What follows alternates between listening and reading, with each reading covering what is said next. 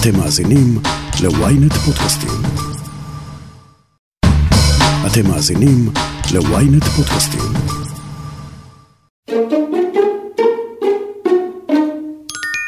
את הפודקאסט הזה אנחנו מקליטים מאולפן קטן במשרדי וויינט בראשון לציון. מהחלון נשקף בית העלמין של חולון, מרבד ענק של מצבות לבנות. אני לא יודע כמה דונם, כמה עשרות דונמים זה הבית העלמין הזה, אבל זה טירוף. אני מסתכל על המגדל, שם הגבוה של חמישים קומות בערך או משהו כזה, גרים שם מאות אנשים, תכפילו את זה בעוד שלושים ארבעים מגדלים שהיו יכולים להיבנות על בית העלמין הזה, הורדנו את מחיר הדיור של מדינת ישראל בכ... בכמה וכמה אחוזים. עכשיו תכפילו את זה בכל בתי העלמין בארץ, ותבינו לאן אנחנו מדרדרים את עצמנו. זה תצפית נפלאה לנושא של הפודקאסט של היום.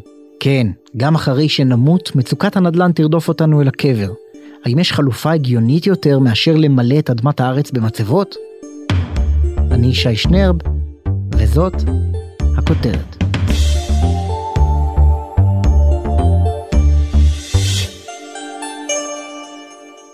את הסיפור הקצת מורבידי הזה, אנחנו מתחילים בבית העלמין חולון, שהוקם בשנות ה-שישים, אחרי שהתחיל להיגמר המקום בבתי הקברות של תל אביב, טרומפלדור ונחלת יצחק.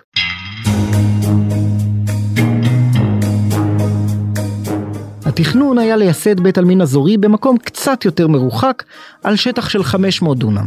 היום הוא כבר תופס שמונה מאות דונם, מאתיים אלף נפטרים, והוא מוגדר בית עלמין סגור. המקום פשוט אזל. מי שצופה בו איתנו מהחלון של האולפן הוא הרב רפי אוסטרוף, יושב ראש החברה קדישה בגוש עציון. מאז שנתמניתי לתפקיד, התוודעתי, לא ידעתי, לא הכרתי את הנושא של חברה קדישה וכל הנושא של קבורה בארץ, וברגע שלמדתי את הנושא לעומק, ואפילו בצורה שטחית, הבנתי שמה שקורה עכשיו לא יכול להיות. פשוט לא יכול להיות. המציאות היא בלתי אפשרית, היא לא הגיונית. היא רעה לנו, לנכדים שלנו, לנינים שלנו, לכולם. ולכן צריך לטפל בזה. זה גם מספרים של כסף, וגם מספרים קודם כל של קרקע. אנחנו הרבה אנשים על מדינה קטנה, ואין לנו קרקע מיותרת לשום דבר. אנחנו צריכים גם שטחים פתוחים, אנחנו צריכים קרקע למגורים. כל זוג צעיר, כל אדם יודע איזה קושי היום זה לקנות דירה, כולל כל הילדים שלי. אם אני מקציב עוד שטחים לקבורה, זה אומר יש פחות שטחים לבנייה, פשוט מאוד, אין פה, אין פה הרבה אפשרויות. מעבר לזה, לעניין כסף. השיטות הקבורה הקיימות, הקבורה בקיר, הסנהדרין, אנשים לא אוהבים את זה, ולכן הם מוכנים לשלם הרבה מאוד כסף כדי לחזור לשיטות הקבורה שנהוגות, כמו הקבורה בקרקע. ויש פה איזשהו מס עקיף, שהמדינה בכוונת מכוון משתיתה על האזרח. כאילו חברות הקדישה הם האנשים הרעים, כי הם נשאר, אנשים שגובים את זה, אבל זה לא חברות הקדישה, זה המדינה. המדינה באה ואומרת, אם אתה רוצה קבורה כזאת וכזאת, שלם הרבה מאוד כסף, ולכן היא לא מתקצבת את חברות הקדישה, כדי שהם יגבו את הכסף בעצמם.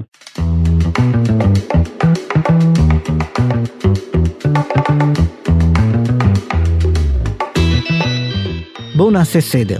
כבר היום יש בארץ כ-שנים עשר אלף וחצי דונם של בתי עלמין. פי ארבעה מהשטח של העיר גבעתיים. בשנה האחרונה נפטרו כאן חמישים ושלושה אלף אנשים, ונוספו עליהם עוד כ-אלף ושש מאות יהודים מחול שבאים להיקבר כאן. כל אזרח שנפטר זכאי לפי חוק לקבורה בחינם, אבל בגלל מצוקת המקום, מי שעדיין רוצה קבורת שדה בקרקע, לא בקומות, נדרש לשלם, בעיקר במרכז. קשה לי להאמין שבעוד עשרים שנה יישארו מקומות לקבורת שדה במרכז הארץ, וכנראה שהקבורה תהיה יחסית צפופה. זה אברהם מנלה, מנכ"ל חברה קדישה תל אביב יפו ואחת הדמויות הכי בכירות בעולם הקבורה בישראל. הוא גם אחראי על בית הקברות הכי גדול בארץ, ירקון, שהחליף את בית העלמין חולון כנותן שירות לאזור כולו. תראה, אנחנו היינו במצב שהיינו יוצקים קברים בלילה על שבילים כדי לקבור בהם בבוקר. צריך להבין שאנחנו לא היינו אלו שחשבו ויזמו את הקבורה הרוויה. מדינת ישראל החליטה שהיא הולכת לקבורה רוויה, וזאת אולי הדוגמה הכי טובה כשאנחנו מדברים על האקסטרים. וכשאתה מגיע למציאות להקמה של קבורה רוויה, צריך להבין שמדובר בעלויות של הרבה מאוד כסף, כאשר אין אפשרות בדרך כלל לחברות הקבורה לממן אותם, אלא אם כן המדינה מכניסה יד עמוק מאוד לכיס. אנחנו הגענו בשנת אלפיים ועשר בחברה קדישה תל אביב למצב שפשוט לא היו מקומות קבורה, כמו שאמרתי קודם, וממש רדפנו אחרי הזנב של עצמנו בשביל למצוא מקומות קבורה לבוקר, ואז התחלנו ועברנו לקבורה הרביעייה, ואז המדינה גם הכירה בזה ונתנה איזשהו סכום ראשוני כדי להקים את המבנים הראשונים, כאשר הסכום הזה לא כיסה אפילו עשרים אחוז מעלויות הבנייה. כשהמדינה רוצה ללכת לספויות גבוהות, המדינה חייבת גם להבין שיש לזה עלויות, שהמדינה צריכה לבוא ולפעול שזה יקרה לא רק בהצהרות או בהחלטות תכנוניות, שישארו בסוף אות מתה בדפי ההחלטות. צריך לעשות משהו שהוא באמת ישים. אז אצלכם בבית העלמין ירקון התחלתם לבנות חניוני בטון כאלה לקבורה בקומות או בכוכים, יש כבר שלושה, ובסוף אמורים להיות עשרה מבנים בעלות של כמיליארד שקל. אבל לפי ביטוח לאומי, רק חמישית מהמתים בארץ נקברים במה שאתה קורא קבורה רוויה. אצלנו יש כ-שמונת אלפים נפטרים בשנה, כאשר רובם הגדול נקברים בקבורה צפופה, קבורה רוויה כזאת או אחרת. יש גם שיטות נוספות שפיתחנו, למשל קבורת על, שהיא קבורה מעל נפטר קיים, שיטה מבוקשת מאוד היום, ברוב המקרים ניתן ליישם אותה עם הקבר מספיק עמוק, ואז בעצם יוצא שאנחנו מנצלים קבר שבשעתו נועד לנפטר יחיד, וקוברים בו בן משפחה נוסף, וחוסכים קרקע וגם מאפשרים לבן המשפחה להיקבר בסמוך ליקירו, שזה גם דבר חשוב. לא נעים, כשאנחנו מדברים על מתים וקברים, לדבר על צפיפות ודונמים, אבל תן לנו בכל זאת את המספרים. תראה, קבורת שדה רגילה, מה שנקרא מסורתית, היא בסביבות ה-מאתיים וחמישים קברים לדונם, אולי קצת אפשר לצופף, יכול להגיע לאזור ה-שלוש מאות, לא יותר. קבורת מכפלה, שזה אומר קבר של אחד מעל השני, זה משהו בין חמש מאות לשבע מאות נפטרים בדונם, וכשמדברים על קבורה בקומות, אנחנו מגיעים גם לאזור ה-אלפיים בדונם. ואני קורא שכבר היום יש יותר מ-שנים עשר אלף דונם בארץ של קברים, והשאלה היא לאן הדבר הזה הולך? אנחנו רק נגדיל ונגדיל את השטח שאנחנו מקצים לקבורה? תראה, קודם כל, חלק מהחיים זה גם קבורה. נביאי הזעם קצת מגזימים. כבר היום, כמעט באף מקום לא קוברים בקבורה של מאתיים וחמישים קברים לדונם. גם במקומות שלא הולכים לאקסטרים של קבורה רוויה צפופה מאוד, קוברים היום במכפלות ברוב המקומות, ולכן אני זוכר שהיה מישהו בא לכנסת לאחת אחת הישיבות ואמר שבעוד עשרים שלושים שנה נצטרך בית עלמין בגודל של גוש דן. וזה לא נכון, זה פשוט לא נכון, כי אם תיקח אפילו, נגיד אנחנו מדברים על תשעה מיליון נפטרים במאה שנה. כשאתה מדבר על קבורה בצפיפות של מעל אלף לדונם, אז אתה מגיע ל-תשעת אלפים דונם. תשעת אלפים דונם זה עדיין לא הגודל של גוש דן, וזה משהו שמדינת ישראל מסוגלת להכיל במשך מאה שנה. כמובן שלא צריך לבזבז קרקע, ואין חולק על זה, אנחנו באמת עושים הכל כדי לא לבזבז קרקע, אבל לא צריך ללכת אה, לדעתי ולהפחיד את הציבור, וזה שכל המדינה תהיה קברים, אולי עוד אלף שנה תהיה בעיה, אני חושב שיש כאן כמה בעיות נוספות שעוד לא פתרנו ל-שלוש מאות שנה הקרובות.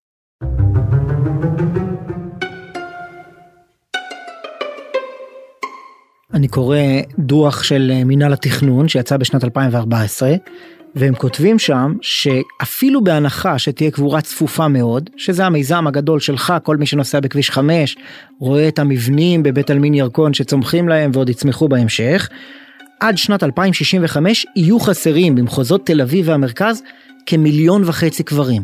זה מפחיד. נכון, אם בעצם לא יתקדם תכנון של בתי עלמין נוספים, בהחלט נכון. צריך לזכור שקודם כל יש שטחים שהם שטחים מופרים, שהם לא ראויים לדברים אחרים, כי הם נמצאים למשל בין מחלפים או בין כבישים או במקומות שאי אפשר לעשות דברים אחרים. אפשר לעשות בתי עלמין חדשים קצת יותר מרוחקים מהמרכז, וגם על זה יש תוכניות. ברור שהדוח הזה, אני מכיר אותו והוא צודק, בהנחה שלא יתכננו בתי עלמין נוספים, אבל בתמ"א תשע עשרה יש מספר בתי עלמין מתוכננים שעדיין לא יצאו לפועל. כך למשל את ירושלים. בירושלים בונים במנהרות היום עשרות אלפי קברים, שהשטח הזה הוא לעולם לא היה בא לידי ניצול אחר, ובעצם השטח הזה משמש לקבורה. אז אני חושב שגם באזור המרכז, אם היינו קוברים היום בקבורת השדה המסורתית בכל מקום, היינו היום כבר במצב שאין קבורה בגוש דן. והמצב הוא לא כזה, כי בסוף פועלים באחריות. יחד עם זה חשוב לומר שאי אפשר בסוף לחייב ולהכריח את האנשים באיזה קבורה להיקבר. צריכים למצוא פתרון לקבורת שדה למי שחפץ בכך, ולא להכריח את האנשים להיקבר בקבורה רוויה או לשלם. בעיניי זה פתרון לא נכון. אנחנו הצענו בשעתו אה, להכשיר בפריפריה הקרובה שטחים לקבורת שדה, למי שחפץ בכך שייסע חמישים שישים קילומטר. היו חלופות שעלו, אני חושב שבסופו של דבר, כשאתה הולך לשינוי, והלכו פה לשינוי מאוד משמעותי, הוא חייב להיות שינוי אה, מתון, ולא רדיקלי. שינוי רדיקלי בסוף אה, גורם שכל הפתרון הזה קורס אל תוך עצמו, כי אנשים לא מוכנים לקבל אותו. והציבור בכללותו מאוד שמרן בנושאי קבורה, אנשים רוצים כמו הסבא, כולם רוצים כמו הסבא. אני לא ראיתי מישהו שרץ ואומר, אני מעוניין בקבורה הרוויה. נדיר מאוד, עד כמעט בלתי קיים. שזה בוא נגיד בלשון פשוטה, היום בעיקר בקרב אוכלוסייה חרדית יש התנגדות גדולה לקבורה בקומות או בכוחים. כן, לא רק בקרב אוכלוסייה חרדית, יש עדות שלמות שלא מוכניות ללכת לקבורה אה, קצופה, יש עדות שלוקח להם יותר זמן להתרגל לדברים שמשתנים. בסופו של יום ללכת לפתרונות רדיקליים שקופים על האוכלוסייה פתרון, אני חושב שזה לא נכון, זה משיג את המטרה ההפוכה, אה, ולכן צריך לאפשר קבורת שדה למי שמעוניין בכך. זה רק בסוף יאפשר לפתור את העניין בצורה יותר מושכלת. אני מאוד מקווה שהממשלה גם תרים את הכפפה, ושזה יקרה באמת בקרוב. כמה אה, פוטנציאל הקבורה בבית עלמין ירקון נכון להיום? נכון להיום הוא כ-מאה אלף מקומות קבורה, כרגע אנחנו מפתחים אה, כ-שבעים אלף, שחלקם יסתיימו וחלקם אה, יסתיימו בשנים הקרובות, ונעצר פתרון ל-שלוש עשרה עד ארבע עשרה שנה. ומה יקרה אז? מה יקרה? אז יש בתי עלמין נוספים, אפשר להרחיב בתי עלמין, אפשר למצוא פתרונות בפריפריה. אנחנו כל הזמן באים וטוענים שצריכים למצוא פתרונות, אנחנו שותפים לעניין של תמ"א תשע עשרה, היינו שותפים לדוח שאתה דיברת עליו מקודם, שמנהל התכנון, חד משמעית צריך לייצר פתרונות. אז הצורך לייצר פתרונות נמצא ממש מעבר לפינה, בעוד שלוש עשרה עד ארבע עשרה שנה ייגמר המקום לקבורה במרכז. זה הזמן לחזור לרב רפי אוסטרוף מגוש עציון.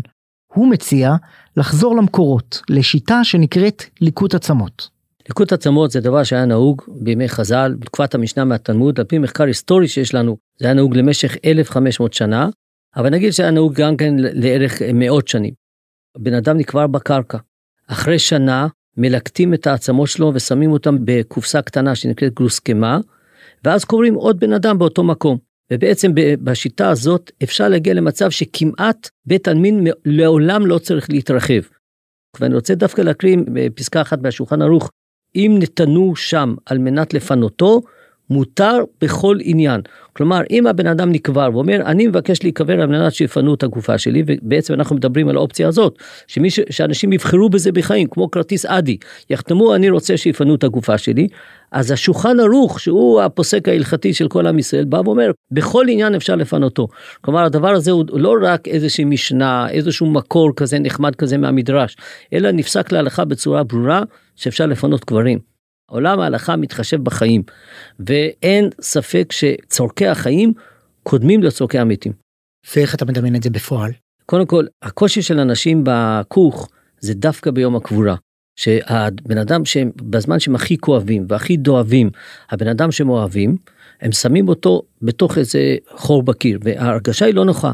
פה מה שאנחנו מציעים זה בעצם קבורה בקרקע, כמו פעם, כלומר החוויה של המשפחה, ביום הפטירה, ביום הלוויה, קוברים את האהוב שלהם בקרקע ממש. מכסים אותו באדמה, הדבר היחידי שמשנים מהמנהג הקיים, זה שלא שמים מצבה, וזה גם לא בדיוק שינוי, כי יש מנהגים ששמים מצבה רק אחרי שנה. אחרי שנה, באים החברה קדישה, משפחה לא שם בכלל, גם זה בהלכה שבן לא צריך ללקט את עצמות אביו. החברה קדישה, פותחים את הקבר, מלקטים את העצמות, שאנחנו מכינים את זה בצורה כזאת מראש, בצורה קלה לליקוט, שמים את העצמות בגרוסקמה, ואז עושים ביורצייט, ביום השנה, טקס, נחו אבותיו מן הדין בלשון ההלכה, ששמים אותו במקום הקבוע, שהוא תופס עשירית מהשטח הנדרש לקבורה רגילה, לקבורת שדה. ושם הוא יהיה תמיד, ואז כל שנה, המשפחה עולה לאותה מקום. והחו... ואז החוויה אחרי שנה היא באמת לא שונה מלעמוד מול הקיר הסנהדרין או לעמוד מול המצבה. אתה עומד מול מצבה ואומר את התפילות שנוהגים להגיד ביום השנה. כלומר בסוף באזכרות עולים ועומדים מול קופסה שבה הנחות העצמות של הבן אדם. נכון. לאן עולים? איפה הקופסה? הקופסה יכולה להיות, זה יכול להיות מבנה בתוך בית עלמין, זה יכול להיות אפילו בגדר של בית העלמין שמקיף את בית העלמין, זה יכול להיות מערה, ובחזון שלי אני רואה משפחות משפחות יכולים להיקבר שם, ואנחנו מגיע למצב שמשפחות באים לא רק לקבר של האבא, אלא של הסבא, של הסבא רבא, ובעצם הגעתי למחשבה הזאת מהסבא שלי. כאילו, הסבא שלי, סבא וסבתא שלי קבורים בנתניה, איפה שגדלתי. אני היום גר בגושי ציון. אני נוסע פעמיים בשנה, שעתיים כדי להגיע, היום שעתיים, פעם זה היה שעה, כדי להגיע לקבר של הסבא וסבתא. אבל הילדים שלי לא ייסעו לשם. ואז יש שני מטר על מטר, שני מטר על שני מטרים בעצם, שני קברים, של סבא וסבתא שלי, הם לא חשובים יותר לאף אחד בעולם. כל מי שהכיר אותם כבר הלך לעולמו, שתופסים קרקע פריים של נתניה, שאי אפשר יותר לעשות עם זה שום דבר, כי בית עלמין הוא חד פעמי. נתן משל למה הדבר דומה. נגיד, אתם היום כבר יודעים שלא לא ראוי לאכול בחד פעמי, אבל אני לא רק אוכל בחד פעמי, אני אוכל על הכלים הכי יקרים, וכל פעם בסוף כל הארוחה אני זורק אותם. ככה אנחנו מתייחסים לקרקע של ארץ ישראל. לעולם לא ישתמשו בזה לשום דבר אחר. אז יש פתרון עם מקורות במסורת היהודית ובהלכה, ויש חזון איך ליישם אותו בפועל בעלות הרבה יותר נמוכה מהקבורה הרוויה. אז למה דווקא הרבנות הראשית מתנגדת אליו? הודעה קצרה, ומיד נמשיך עם הכותרת. וויינט רדיו, הרדיו הדיגיטלי הראשון בישראל, מחכה לכם בכל מקום ובכל זמן שתבחרו, עם נבחרת המגישים שלנו ומיטב התוכניות. וויינט רדיו, להאזנה באפליקציה ובאתר וויינט.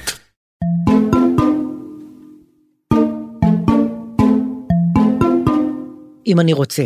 כן. מחר. מחר. להיקבר, ושילקטו את עצמותיי. כן. יש איזה חוק, תקנה, משהו של הרבנות הראשית, של המשרד לשירותי דת שמונע ממני? לא, אין שום דבר שמונע, צריך אישור של משרד הבריאות, של הממונה המחוזי משרד הבריאות, לכן זה לא עוד מה שהמוני עדיין, אבל לא, אין שום דבר מונע, אתה יכול עכשיו לכתוב בצוואתך, אני מבקש שילקטו את עצמותיי, וברגע שתהיה אפשר, אפשר לעשות את זה, אין, אין מונע. ולמה הרבנות הראשית מתנגדת? צריך לשאול אותם. ואם אני שואל אותך בכל זאת? אני חושב שבעיקר לא מסיבות הלכתיות, זאת אומרת, אני עוד לא מצאתי רב גדול, שפניתי להרבה מאוד רבנים גדולים, שאמר לי זה לא הלכתי, ברור שזה הלכתי. חוששים מה הציבור יגיד, ומה יאמרו, והקנאים, הרבה פעמים חוששים מהקנאים.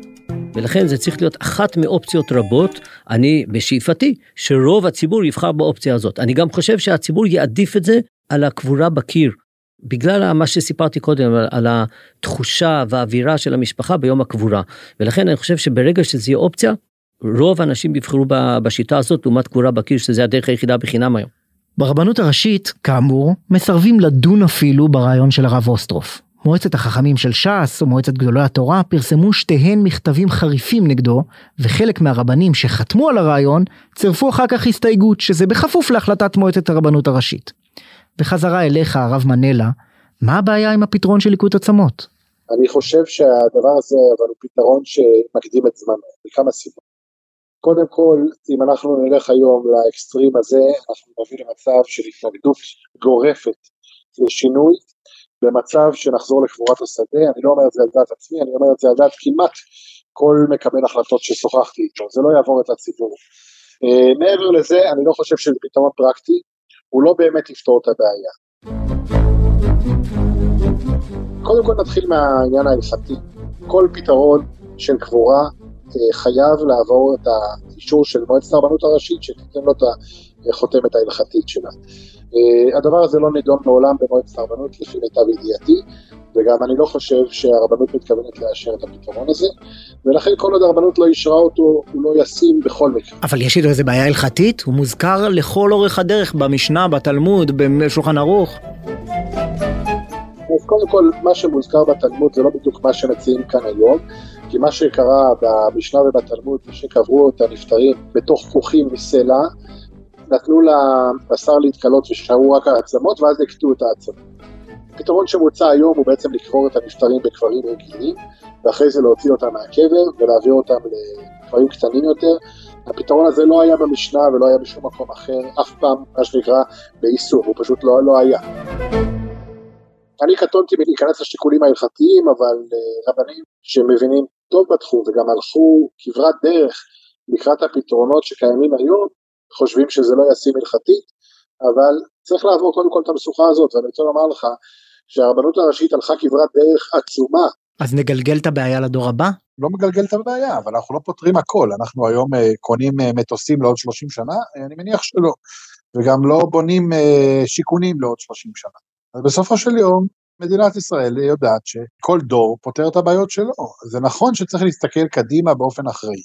ואני חושב שהמדינה היום מסתכלת קדימה באופן סופר אחראי, בזה שהקבורה הגיעה לצפיפויות כל כך גבוהות, בסופו של דבר אי אפשר להוביל פתרון בר קיימא שיחזיק הרבה שנים, אם הוא לא ייתן פתרון לכולם ולכל גווני האוכלוסייה, ודאי לא בנושא כל כך רגיש כמו קבורה.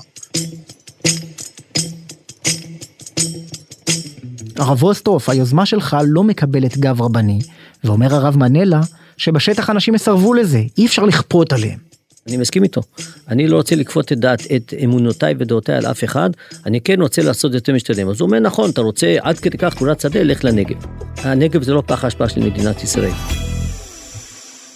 כל מי שמדבר על בוא נתרחק ונשים קברים, ככה אנחנו נמצאים פה בראשון לציון, כדי להגיע לפה, נסעתי דרך בית העלמין חולון. שטח ענק של עשרות דונמים, חמש דקות מהים, שהיום היו יכולים לגור שם מאה אלף אנשים פחות או יותר, חמש דקות מהים. במקום זה גרים שם כמה עשרות אלפים בקברים, חמש דקות מהים, כשהם כבר לא יכולים לשחות בים. עכשיו, איך הגיעו לבית עלמין חולון? ישבו שם בתל אביב, אמרו, טוב, בוא נשים בית עלמין שם בחולון, מי ירצה לגור שם בחולון בכלל? אז הנה, חולון היום זה פריים לוקיישן, והקרקע שווה הרבה מאוד כסף, ופשוט זו ראייה קצרה. אם אנחנו אה, מבינים מהלכים, בעוד שלושים שנה או ארבעים שנה, בנגב ירצו לגור שניים או שלושה מיליון יהודים. זה מה שהמדינה נוהגת, מתחילת המדינה, ועכשיו תקועים לנו, כן, אני אומר את זה ככה, תקועים לנו בתי עלמין, במקומות שהיו יכולים לגור אנשים, לכן זה לא פתרון. דבר אחרון, מה, מה זה להשיג בנגב? אדם רוצה ללכת ללוויה, הוא צריך לנסוע שלוש שעות, ומאיפה? מראשון לציון, זה בסדר לנסוע, ומה אם הוא גר בחדרה? איך הוא אמור להגיע מחדרה לשם? בקיצור, זה פתרון למעט מאוד, זה לא פתרון לרוב עם ישראל. הרב רפי אוסטרוף, הרב אברהם מנלה, תודה רבה לשניכם. תודה רבה, חשוב מאוד, תודה. בינתיים בשטח הציבור לא מחכה. תושבת הגליל ותושב יבנה זכו בשנה וחצי האחרונות להיות שני היהודים הראשונים מאז המאה הרביעית לספירה שנקברו באדמה והשאירו צוואה ללקט את עצמותיהם. השאלה של השנים הבאות תהיה כמה יבואו בעקבותיהם. כידוע, הדבר הכי בטוח בחיים הוא המוות, ובכל זאת לישראל הרשמית עדיין אין תוכנית ריאלית לשנים הבאות, אולי חוץ מתחיית המתים. עד כאן הכותרת להפעם. אתם מוזמנים לעקוב אחרינו בוויינט רדיו, באפליקציה בנייד וגם ברכב או איפה שאתם שומעים את הפודקאסטים שלכם. אם זה קורה באפל או בספוטיפיי, אתם מוזמנים גם לדרג אותנו ולהאזין לפרק נוסף שלנו על מחלוקת אחרת בענייני דת ומדינה. חפשו את הפרק הרכבת הקלה והשבת.